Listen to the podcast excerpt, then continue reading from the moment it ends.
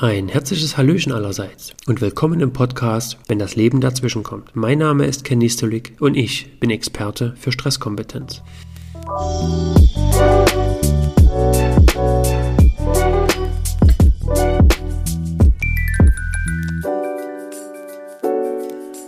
Ob ich dieser Experte die letzten Wochen für mich selber auch war, bin ich mir nicht immer bewusst. Denn getreu dem Motto meines Podcastes, wenn das Leben dazwischen kommt, ist bei mir die letzten Wochen auch immer mal das Leben dazwischen gekommen und der Alltag hatte mich deutlich mehr im Griff, als ich es mir erhofft hatte. Wie du mit Sicherheit auch festgestellt hast, ist der Podcast nicht so regelmäßig erschienen, wie das im letzten Jahr der Fall war. Auch das war eine Auswirkung meines ja, Stresses. Ich setze dann relativ viele Aufgaben, vielleicht auch mir zu viele Aufgaben. Und die Dinge, die mir vielleicht nicht so leicht fallen, fallen dann auch hinten runter. Und Aufnehmen der Podcast ist dann für mich und meinen kleinen Perfektionisten, der so in mir schlummert, nicht immer die einfachste Geschichte. Ich würde das gern mit dir teilen und auch aus diesem Grund bin ich zu dieser heutigen Frage gekommen. Wer bist du denn ohne deinen Stress? Und in dem Falle, wer bin ich denn ohne meinen Stress? Um ein bisschen zur Antwort dieser Frage zu kommen, würde ich es zu Beginn erstmal rumdrehen und ich vielleicht mal fragen, wer bist du denn mit deinem Stress? Ich für mich kann es beantworten, wer ich mit meinem Stress bin und wie ich darauf reagiere. Aus den vorherigen Folgen ist dir bestimmt auch bewusst, dass ich ein relativer Freund von Wahrnehmungskompetenz bin. Das heißt, was können wir wahrnehmen an uns selber, wenn wir gerade belastet sind, wenn uns der Alltag wieder fest im Griff hat oder auch das Leben dazwischen kommt. Bei mir fängt es häufig an, dass ich im Sprachgebrauch erste Veränderungen wahrnehme. Das heißt, ich versuche künstlich meine Zeit zu verknappen. Auch wenn das vielleicht gar nicht der Fall ist, aber ich kommuniziere das. Also ich fahre fix auf dem Heimweg noch schnell einkaufen. Also ganz fixe und schnelle, also alles so, im, wo ich mich selber programmiere. Ich bin in Hast oder in Eile. Oder ich mache noch ganz schnell die Aufgabe fertig und dann komme ich nach Hause gedüst. Ich setze mich ständig so ein Stück unter Druck und der Druck wird dadurch nicht weniger, den ich vielleicht sowieso schon im Alltag ähm, verspüre. Das Weitere, was ich feststelle, wenn ich jetzt beispielsweise spontan einen Freund auf der Straße treffe, ich wirklich keine Zeit habe, aber ihn lange nicht gesehen habe, das Erste, was ich sage, du, ich bin total im Stress, bei mir passt heute kein Blatt dazwischen. Äh, tut mir leid, ich, wir sehen uns irgendwann später. Ne? Im Nachhinein habe ich mich total geärgert darüber, aber das ist so ein, auch so ein künstliches Verknappen. Und im Nachhinein hätte ich vielleicht sogar die Zeit gehabt. Und es hätte mir gut getan.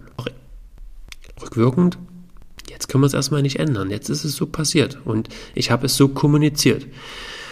Denn diese ganzen kleinen Geschichten ist natürlich schwer, das in unserem System so zu verankern, dass wir nicht im Stress sind, wenn wir uns das schon über den Sprachgebrauch oder über Verhaltensweisen so aneignen.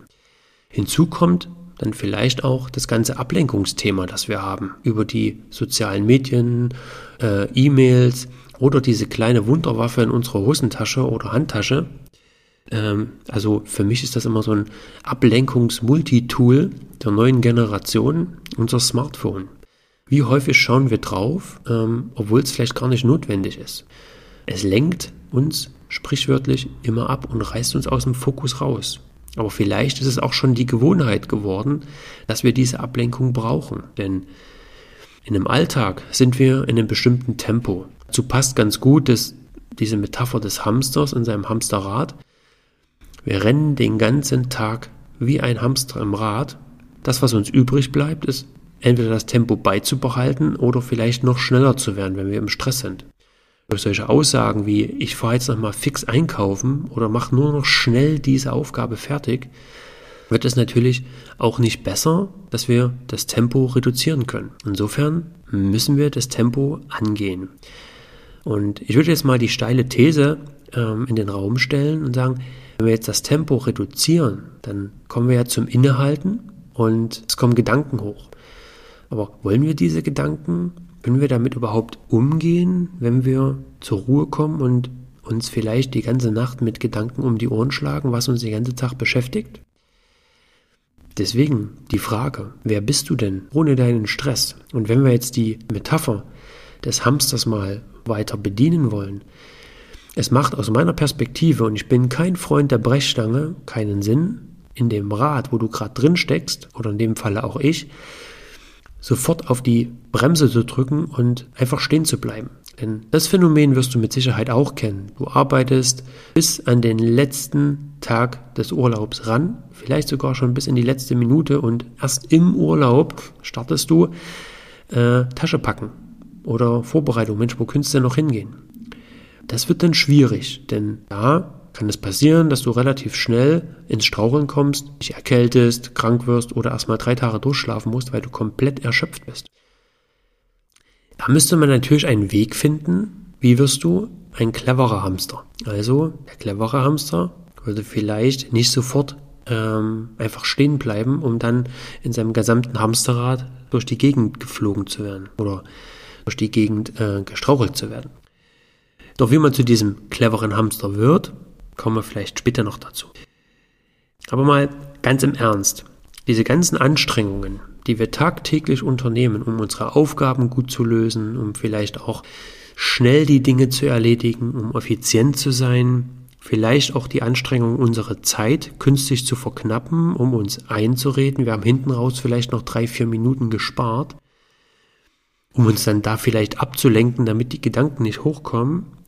Es wäre ja schön, wenn wir daraus Energie schöpfen würden, aus dieser Zeit, die wir gewinnen. Doch ganz ehrlich, wir gewinnen keine Zeit. Wir schöpfen aus diesen Anstrengungen keine Energie, sondern sie erschöpfen uns eher. Das heißt, wir kommen in einen wunderbaren Teufelskreis. In diesem Teufelskreis kommen wir vielleicht in Stress. Wir haben viel zu tun, der Alltag hat uns im Griff, die Energie geht runter und Jetzt wäre natürlich die Zeit des cleveren Hamsters vielleicht auch mal innezuhalten, das Tempo nicht weiter zu erhöhen, um noch die Aufgaben zu schaffen, sondern vielleicht eher auf die Bremse zu drücken, ein bisschen ruhiger zu werden und erstmal klar zu sehen, okay, was ist denn jetzt hier wirklich die Aufgabe? Aber das wäre ja etwas Neues, ist etwas Neues zu tun und etwas Neues ist immer erstmal ein Unbehagen. Und hier kann es natürlich dazu kommen, dass wir uns nicht in das Neue stürzen, sondern vielleicht das Alte beibehalten. Denn da wissen wir, wie es funktioniert. Also Tempo erhöhen oder das Tempo gleich halten und uns die ganze Zeit in dem Hamsterrad mit Vollgas bewegen, das kennen wir. Also gehen wir lieber dem Altbekannten nach und damit kennen wir uns ja dann schließlich aus. Und zack, sind wir auch in einer neuen Runde. Das heißt, wir gehen so lange mit dem Tempo nach, bis wir nicht mehr die Kraft dafür haben, und wirklich kurz eine Pause brauchen oder wir zu einer Pause gezwungen werden. Jetzt wäre es natürlich spannend, wie wir diesen Kreislauf durchbrechen können und einfach mal innehalten. Das heißt, wie kommen wir denn jetzt überhaupt an den Punkt zu merken, hui, ich glaube, jetzt ist das Tempo gerade ein bisschen zu viel. Was kann ich denn machen? Und deswegen auch bewusst die provokante Frage, wer bist du denn ohne deinen Stress? Mir ist klar, okay, Stress fetzt auch irgendwie und ist voll in Mode. Man ist geschäftig, man kann natürlich auch irgendwie ähm, den Status damit, ich habe viel zu tun, man argumentiert auch damit relativ viel, auch wenn Stress vielleicht immer so ein bisschen in die negative Richtung rutscht. Doch ganz ohne funktioniert es auch nicht. Dann sind wir natürlich aktuell auch tagtäglichen Veränderungen und vielleicht nicht so schönen Nachrichten ausgesetzt. Die Entwicklungen, die draußen passieren, sind natürlich auch immer schneller und wir müssen uns jedes Mal neu anpassen. Und wenn wir uns jedes Mal neu anpassen müssen, dann kann es natürlich zeitweise schon von Vorteil sein, diesen Fortschritt mal zu blockieren, um etwas Kontrolle zu behalten. Auch in dem Tempo ist Kontrolle notwendig. Ich, vielleicht sind ein paar äh, Mountainbiker unterwegs, die wissen, okay, wenn man in einem Downhill ist und den Berg runterfährt, ein bestimmtes Tempo braucht man, denn Geschwindigkeit bringt auch ein Stück weit Stabilität. Aber man muss das Tempo trotzdem irgendwie unter Kontrolle behalten. Denn, und das vielleicht auch nur zeitweise, denn Stress ist ganz schön spitzfindig und genial. Er schafft es, uns über gewisse Mechanismen wie eine Art Korsett anzulegen. Dieses Korsett schnürt sich aus vier Komponenten. Zum einen, es produziert einen Mangel. Es kommt vielleicht eine Ängstlichkeit dazu, die irgendwann zu einer Angst wird.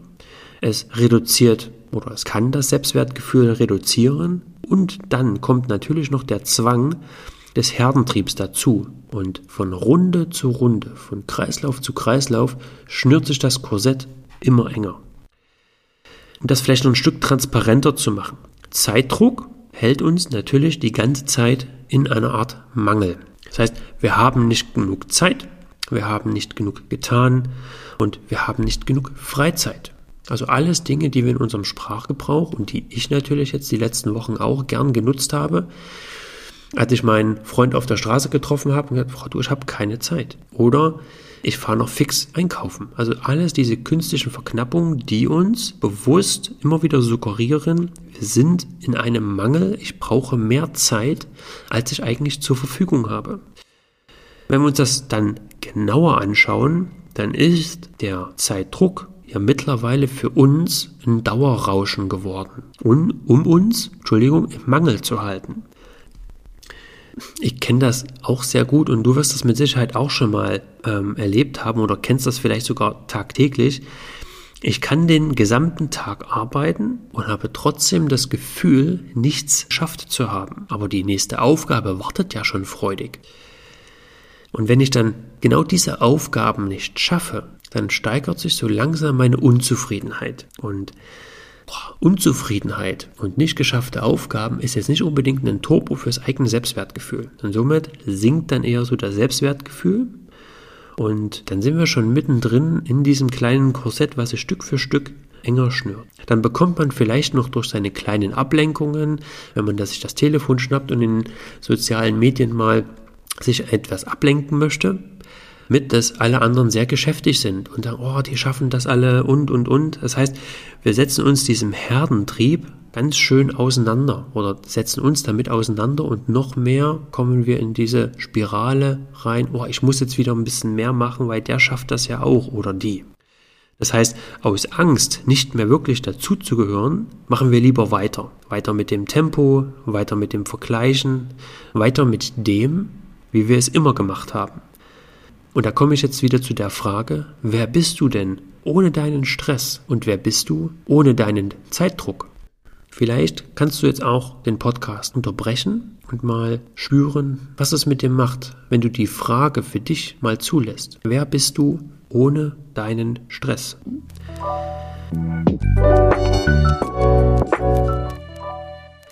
Wenn wir auf dem Weg jetzt weitergehen, wäre es natürlich spannend zu sehen, wie es nun wäre, wenn du deinen innerlichen Bereitschaftsdienst für eine bestimmte Zeit nicht mehr nachgehst.